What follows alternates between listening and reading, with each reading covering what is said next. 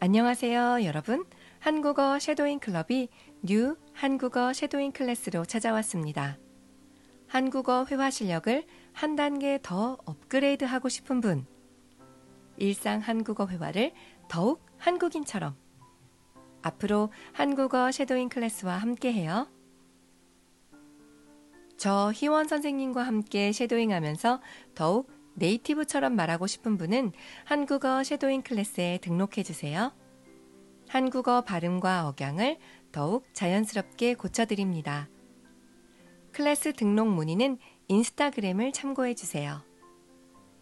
자, 오늘도 목소리를 내서 new 한국어 shadowing 클래스 시작해 봅시다. 여러분, 어느덧 봄이 왔네요. 봄이 오는 것은 좋은데 꽃가루 알레르기 때문에 힘드신 분들 있죠? 저도 요즘 꽃가루 알레르기 때문에 조금 힘든데요. 그래서 오늘은 꽃가루 알레르기에 관련된 이야기를 준비해 봤어요. 같이 연습해 봅시다. 먼저 무슨 이야기를 하는지 들어보세요. 재채기가 심하시네요. 네, 요즘 시도 때도 없이 재채기가 나와서 죽겠어요. 꽃가루 알레르기인가요? 네, 하루 종일 콧물이 줄줄 흐르고 재채기가 멈추질 않네요. 증상이 심하신 편이네요. 축농증이 되기 전에 빨리 병원에 가보는 게 좋겠어요. 자, 한 번 더 들려드립니다. 무슨 내용인지 어느 정도 알아들었으면 받아쓰기나 메모를 하면서 한번 들어보세요. 재채기가 심하시네요. 네, 요즘 시도 때도 없이 재채기가 나와서 죽겠어요. 꽃가루 알레르기인가요? 네, 하루 종일 콧물이 줄줄 흐르고 재채기가 멈추질 않네요.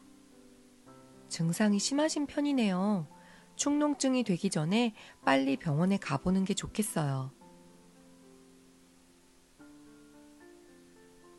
자, 이제 같이 말해 봅시다.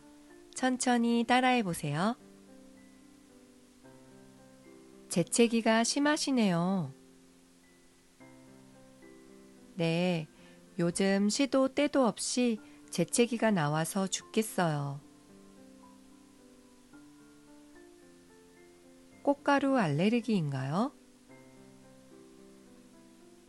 네, 하루 종일 콧물이 줄줄 흐르고 재채기가 멈추질 않네요.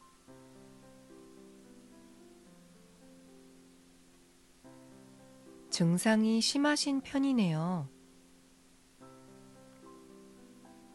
축농증이 되기 전에 빨리 병원에 가보는 게 좋겠어요.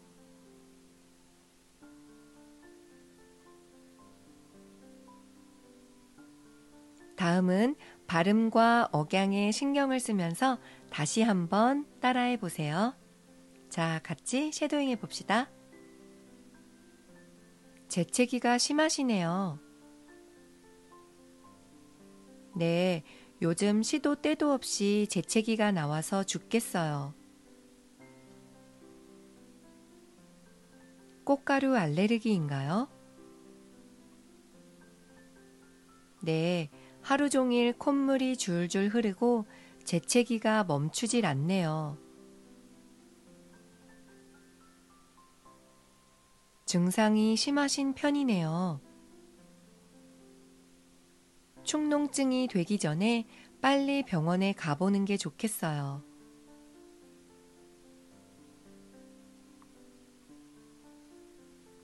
잘하셨습니다. 그럼 이제 자연스러운 속도로 말해볼까요? 재채기가 심하시네요. 네, 요즘 시도 때도 없이 재채기가 나와서 죽겠어요. 꽃가루 알레르기인가요?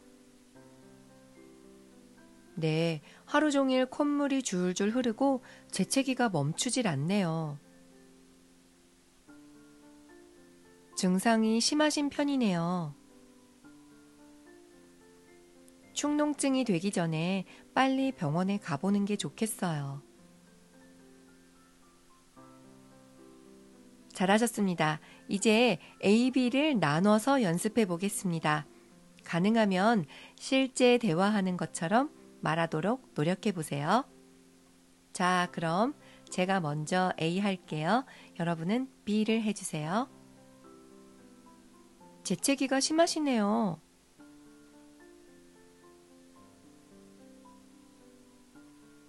꽃가루 알레르기인가요?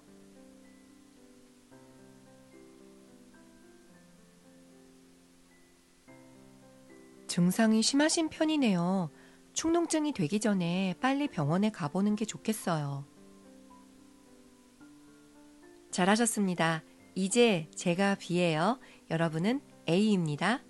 자, 시작.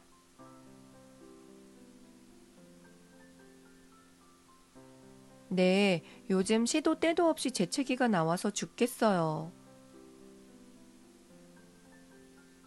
네, 하루 종일 콧물이 줄줄 흐르고 재채기가 멈추질 않네요.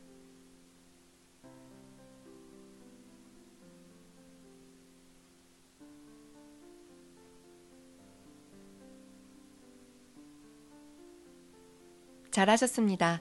마지막으로 한 번 더 자연스럽게 말하면서 확인합시다.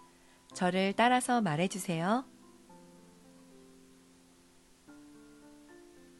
재채기가 심하시네요. 네, 요즘 시도 때도 없이 재채기가 나와서 죽겠어요. 꽃가루 알레르기인가요?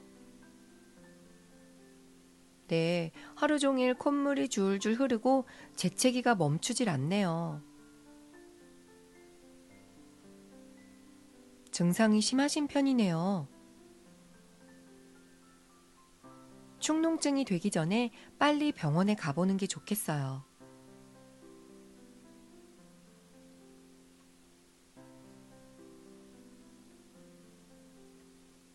오늘은 꽃가루 알레르기와 관련된 대화를 연습해 봤어요. 여러분은 꽃가루 알레르기 외에 다른 알레르기가 있으세요? 그 알레르기의 증상은 어때요?